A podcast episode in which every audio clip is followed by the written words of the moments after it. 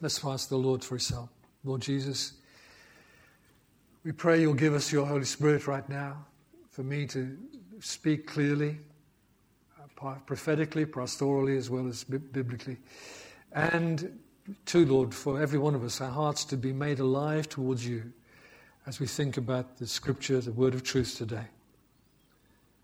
Amen. I have three Sunday mornings this January left to preach to you as senior pastor of Lighthouse. And I thought to myself, well, what should I bring as an appropriate three sermon series? Well, it would have to be three sermons about Jesus. You see, I'm, I'm, I'm with a, guy called Michael Horton, who wrote a book in 2012, published a book called Christless Christianity the alternative gospel of the American church. Well, he was a British writer right the American church, but I think that's true of the West as well, not just the American church.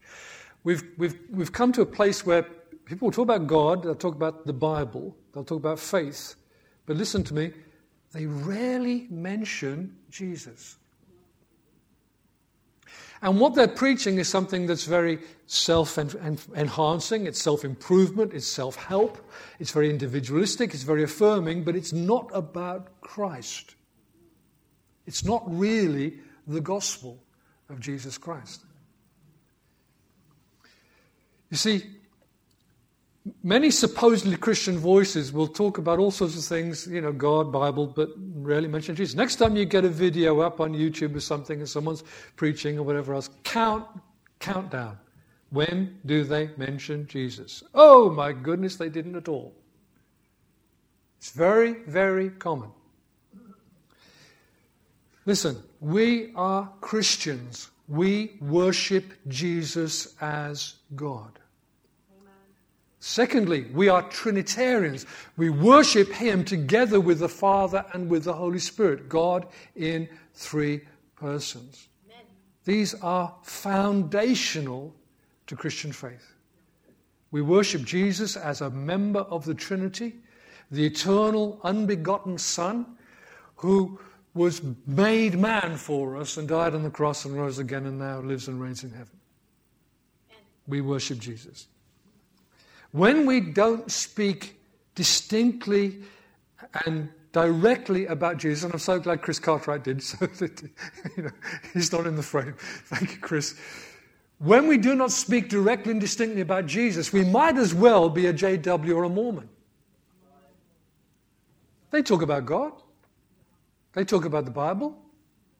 All sorts of sects do that. In fact, we could be almost any sort of religion if we do not focus and center on Jesus. Many others believe in some sort of God, but we trust in Jesus, the Son of God, made man for us. Now, that, of course, is what offends people. Talk about God, they'll put up with it unless they're rabid atheists. But talk about Jesus, and they react in a very different way, either, either kind of disinterestedly positively or very negatively. Oh, no, no, no, I don't want to talk about it.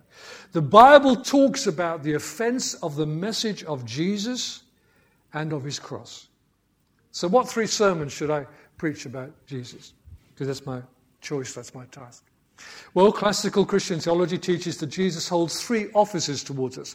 He's our prophet, he speaks to us from God. He's our priest, he makes sacrifice and prayers to God. And he's our king, he rules over us. That's sound teaching, but I don't want to do that kind of theology. These Sunday mornings are not theology seminars. You know, I could do that at times if I want to. But I need to preach to you pastorally and practically about Jesus because I'm concerned about how we relate to him. And actually, these three sermons are three stages of, I would say, maturity. Starting with today, Jesus as Savior. Next week, Jesus as King. And a fortnight later, Jesus as master. You wonder why did you do him in that order? You'll see. You'll see. So here we are Jesus, our Savior, Jesus, our King, Jesus, our Master. Who and what Jesus is to us and how we connect to Him and relate to Him. Today, Jesus as Savior. The mission for which the Son of God was sent into the world was to save his people from their sins. Matthew 121. You'll call his name Jesus, God who saves us. Yeshua in Hebrew, though my pronunciation is probably terrible, um, because he will save his people from their sins. We've all sinned in our forefather Adam. We've all personally sinned against God. We've have, we have our own record and history of acts of rebellion, lawlessness, and disobedience towards God. They've accumulated over the days and years. And so God sent his Son to be our Savior. First of all, Jesus, of course, was our dying Savior. God's law declares that the wages of sin is death. The person or soul, in Old Testament language, who sins must die. So, to become our Savior from sin, Jesus came as the sinless one, lived a sinless life, and then on the cross took on, bore in himself all our sin. Every offense, every act of rebellion, lawlessness, disobedience, and died our death. Old Testament animal sacrifices pointed towards that day at Golgotha when the blood of a sinless, perfect sacrifice would take away the sin of the world. That work of salvation by blood, by sacrifice, in and by Jesus, was completed at the cross. Jesus said, It is finished. No one can pay for, or make up for, or make reconciliation for their sin. Jesus has done it. You can't do it. We don't do our good deeds to outweigh our bad ones, nor punish ourselves for the wrongs we have done, though the law of our land may require us to be punished for acts which have harmed others. Jesus has borne our punishment for our borne our condemnation. He has made peace with God for us. He has made reconciliation for us. He brings forgiveness to us because of his cross, because of his death. That's where we begin to know Jesus as Savior at the cross. He died in my place for my sin. Then he's, of course, our risen Savior. Jesus was laid in a tomb at the end of that day, but rose again on the third day and left an empty tomb and grave clothes as witnesses to the fact he just wasn't there anymore. He's not here, he's risen. He ascended to heaven, returned to the Father, where he lives and reigns now for us. More on his reign as king next Sunday. But for now, let's be reminded that Scripture, Hebrews, Colossians, and sorry, uh, Corinthians, and others tell us that we have someone in heaven who lives and prays for us, makes intercession for us. We have an advocate in heaven, someone who speaks on our behalf. And he sends an advocate to be with us on earth, the Holy Spirit, who speaks to us what Jesus wants us to hear now, here, in our minds, in our hearts. There is communication between heaven and earth, not angels ascending a ladder, but Jesus appearing in heaven and the Holy Spirit witnessing to us and teaching us and encouraging us and equipping us here on earth. Jesus lives and Jesus represents us. The Lord Jesus sends and gives the Holy Spirit to us so that we are not alone. We weren't left as orphans. We're not helpless, but we're strengthened and equipped to live this life of faith in Jesus. But He's also, in another sense, our living Savior. One of my most favorite hymns is Name of Jesus' Highest Name, written in the early 1700s by a chap called Gerhard Tersteegen. Here's one of the middle verses connects what I've just said and what I'm just about to say. Jesus gives forgiveness free. Jesus cleanses all my stains.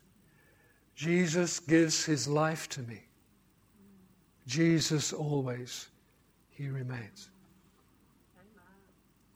Jesus gave his life for me at the cross. But now Jesus continues to give his life to me through the Holy Spirit.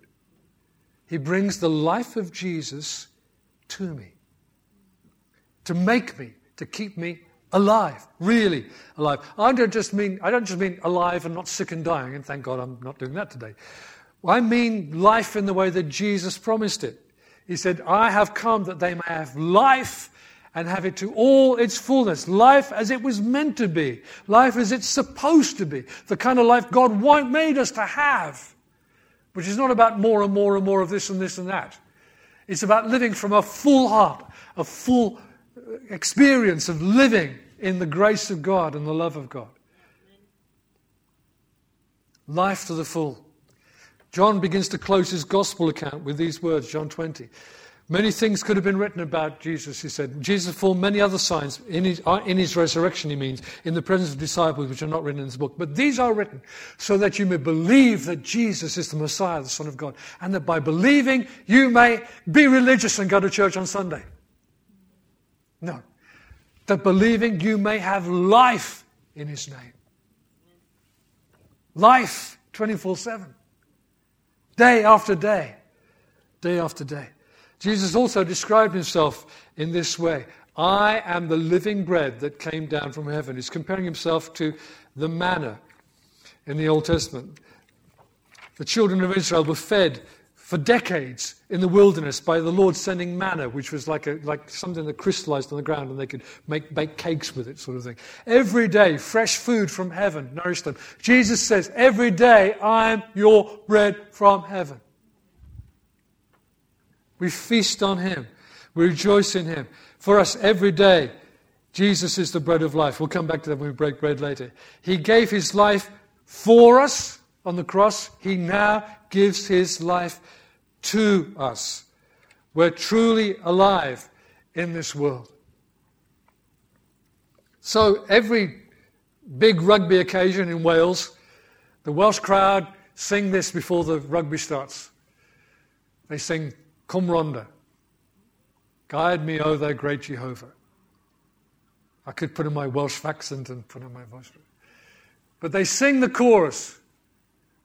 And when they sing the chorus, they think, oh, I wish that half of them believed this was true at least. Bread of heaven, feed me now and evermore. That's a prayer to Jesus.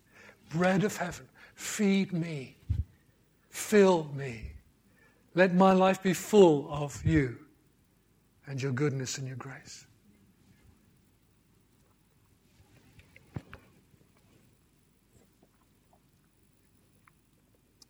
Then he's our returning Saviour, too. One day, this world will end. Now, the world has become a scarier place in recent months. COVID pandemic, Russian and Chinese belligerence in geopolitics, the rise of dictatorships in a number of nations, our British economy moving to higher costs of living, which will, of course, mean for many of us lower standards of living. But I'm not talking about the world ending by any of those things at all. Because the Bible tells us this world will end on the last day when Jesus returns. That's what we're looking for. When he raises all the dead, judges all mankind, and brings his people home forever. That day will bring our final and complete salvation by Jesus our Savior, because then sin will be eradicated from His creation. Sin will be no more. Death will be no more. And our physical being will not just be simply restored if we have died and we've been buried and so on, but be gloriously transformed and reconfigured to be similar in its power and in its glory and excellence to that which Jesus has, his resurrection body. So the apostolic writers speak within the same sentences and the same paragraphs of the wrath of God coming upon unbelieving people in that last day. But the saints being transfigured, being transformed, glorifying Jesus on that day. For those who've been saved through faith in Jesus, the day of judgment for others will be the day of their salvation. Final, lasting, completed.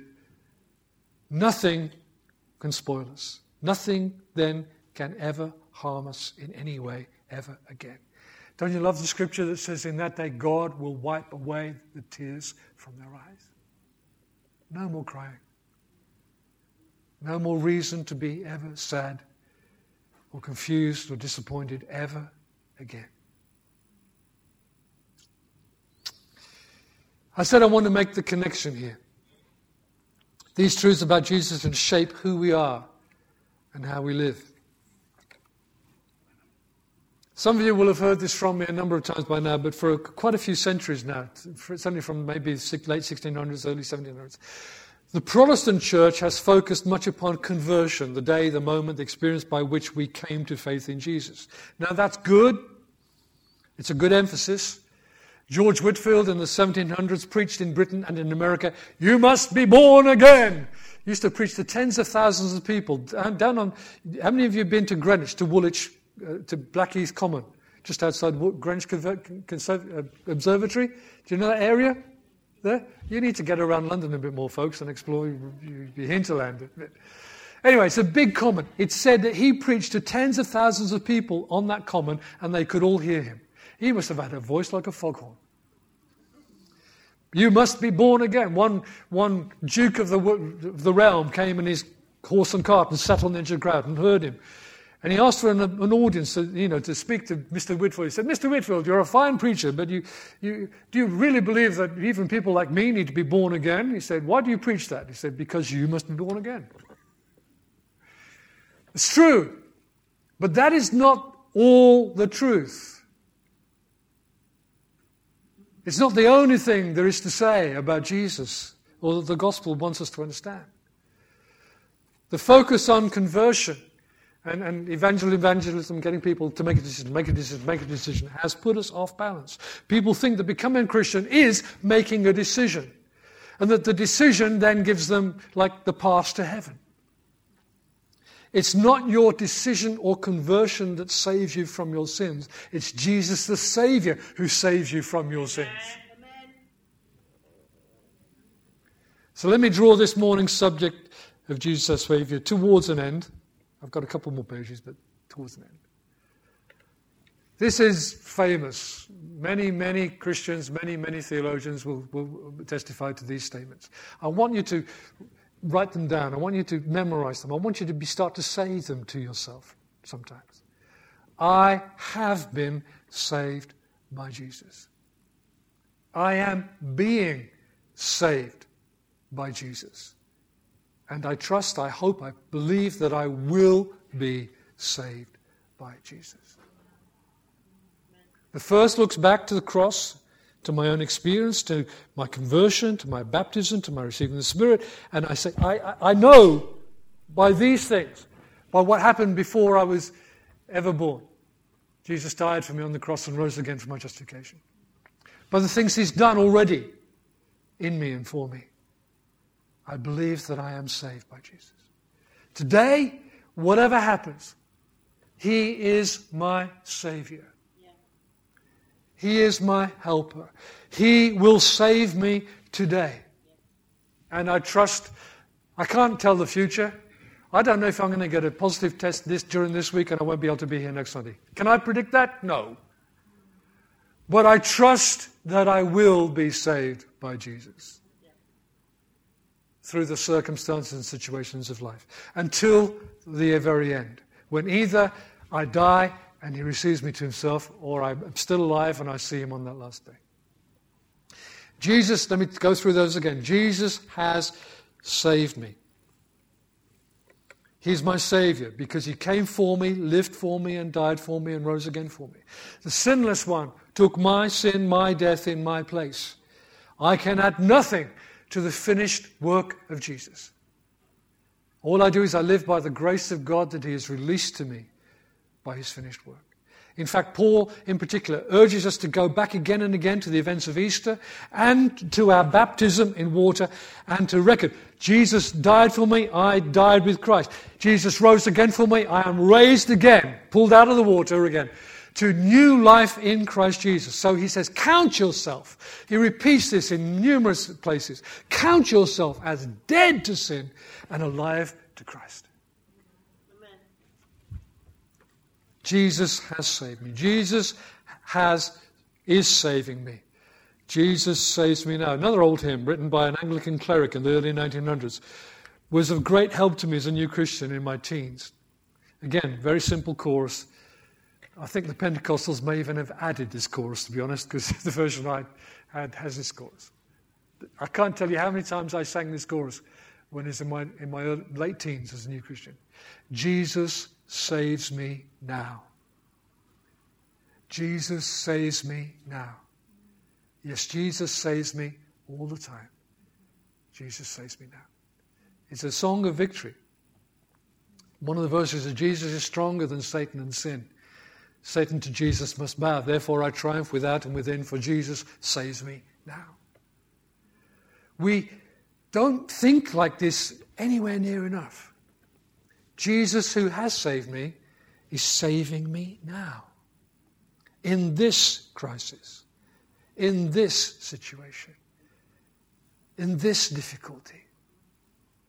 If I will trust Him, He still now is and will be my Savior.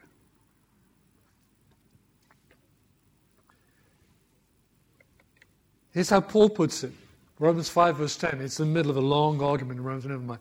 For if, when we were enemies of God, we were reconciled to him through the death of his Son, how much more, having been reconciled, shall we be saved through his life? I don't know. I, I could count on one. No, it's probably the only people I've heard preach on that is me and the ones I've looked up. Famous preachers like R.C. Sproul and um, Dr. Martyn Lloyd-Jones and John Piper. I've heard those guys preach this verse. That verse hardly ever gets preached on. Because our idea is Jesus paid for it all on the cross, so I get to live it all now, and so I, I can have a wonderful life. No, I'm being saved by his life, through his life. I need his life in me to live the way that I should be living. God didn't come to improve the life I had, He came to give me a completely new one.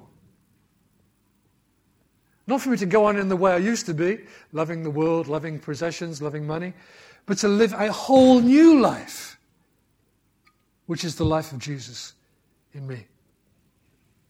The life of God in the soul of man, as an old Puritan writer put it. He saves you by his life, he gives you his life. And saving faith is not a moment's transaction, it's for us a way of life. Remember Hebrews 2 4 the righteous will live by faith. Here's Paul riffing on that, we might say. I have been crucified with Christ, and I no longer live, but Christ lives in me. The life I live in this body, I live by faith in the Son of God who loved me and gave himself up for me. The life I now live in this body is not the same one. It's now Christ centered. It's Christ's life being put into me, energizing my being. And Jesus will save me. This is the language of hope. Hope is faith facing forward into the future. Not knowing the future, but trusting God for the future. We don't know what will happen during this week, this month. I'm hoping we don't get too many disturbances before, you know, the mess up 30th of January. But anyway, we've learned over two years now that any plan we make can easily be broken. And while you may be brave enough to travel, you might struggle to get back home, you know, all of those things. But he who has saved me is saving me and will save me. Some of us may, will not live to see the last days. The last day, I should say. I'm not trying to put you down, all right? But a lot of Christians over many centuries have believed that they were in the last days, and so far they all got it gloriously wrong. All right? God bless them. They're in heaven. But we will be raised to immortality at the appearing of our Lord Jesus. In other words, we may not all die before Jesus returns, but some of us probably will die.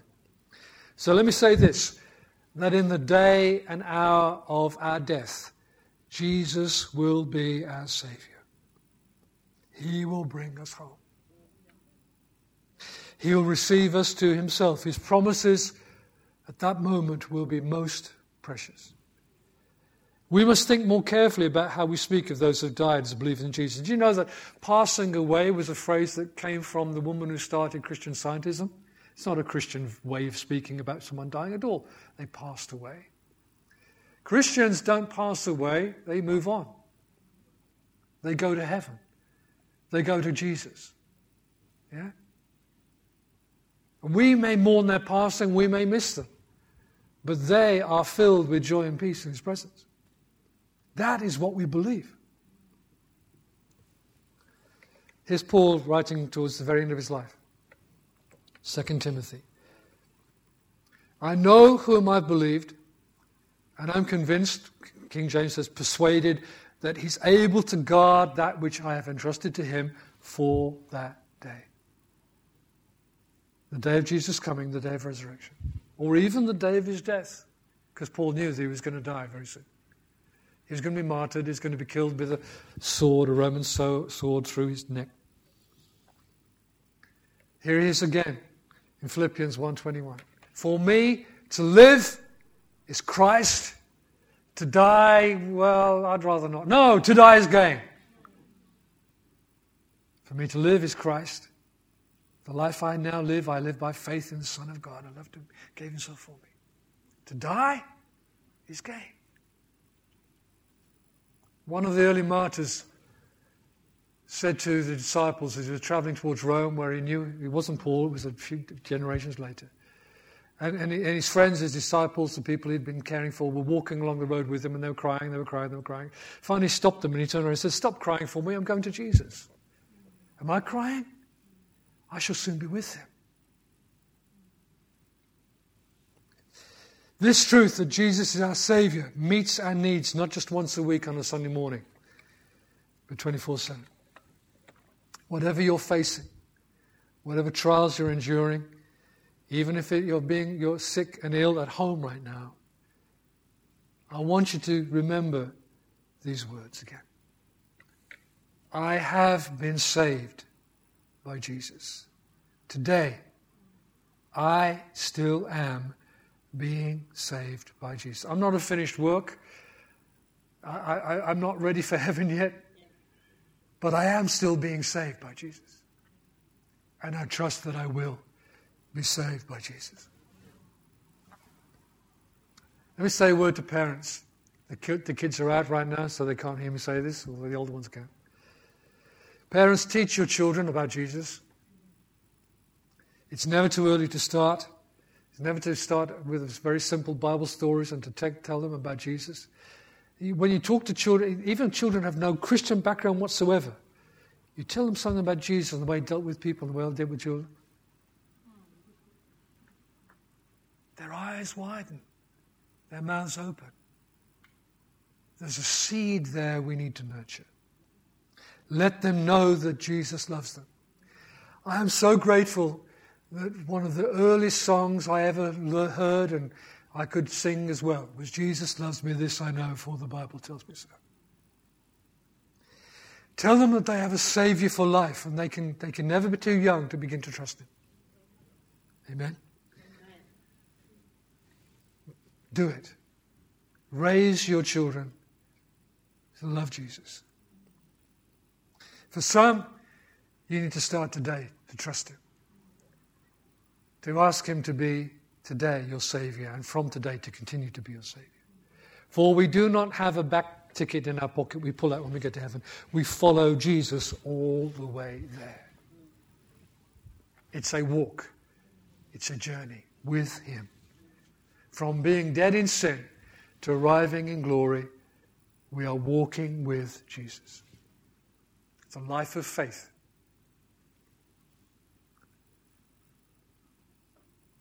Let's pray. Then we're going to watch a video before to take a moment of reflection before we, we break bread together.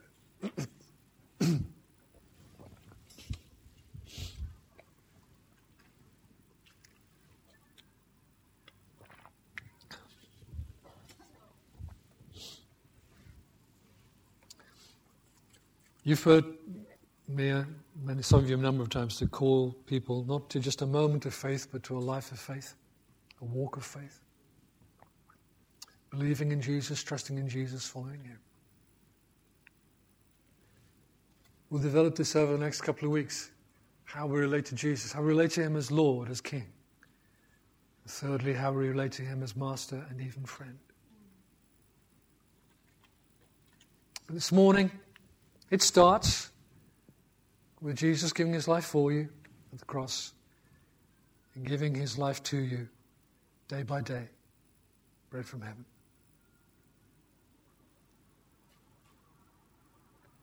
Perhaps You made a beginning. Perhaps you have a, a, time in your life when you know you were converted, you came to faith in Jesus. Well, how's, your, how's that doing?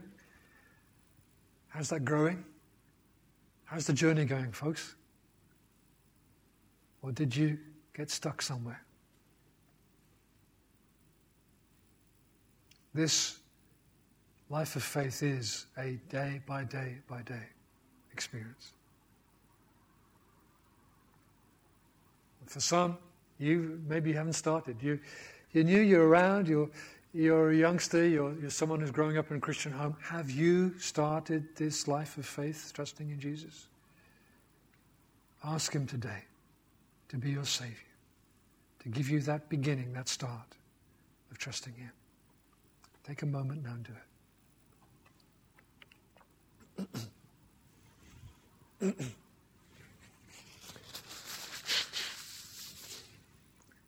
Father, hear the prayerful hearts that are being opened to you right now.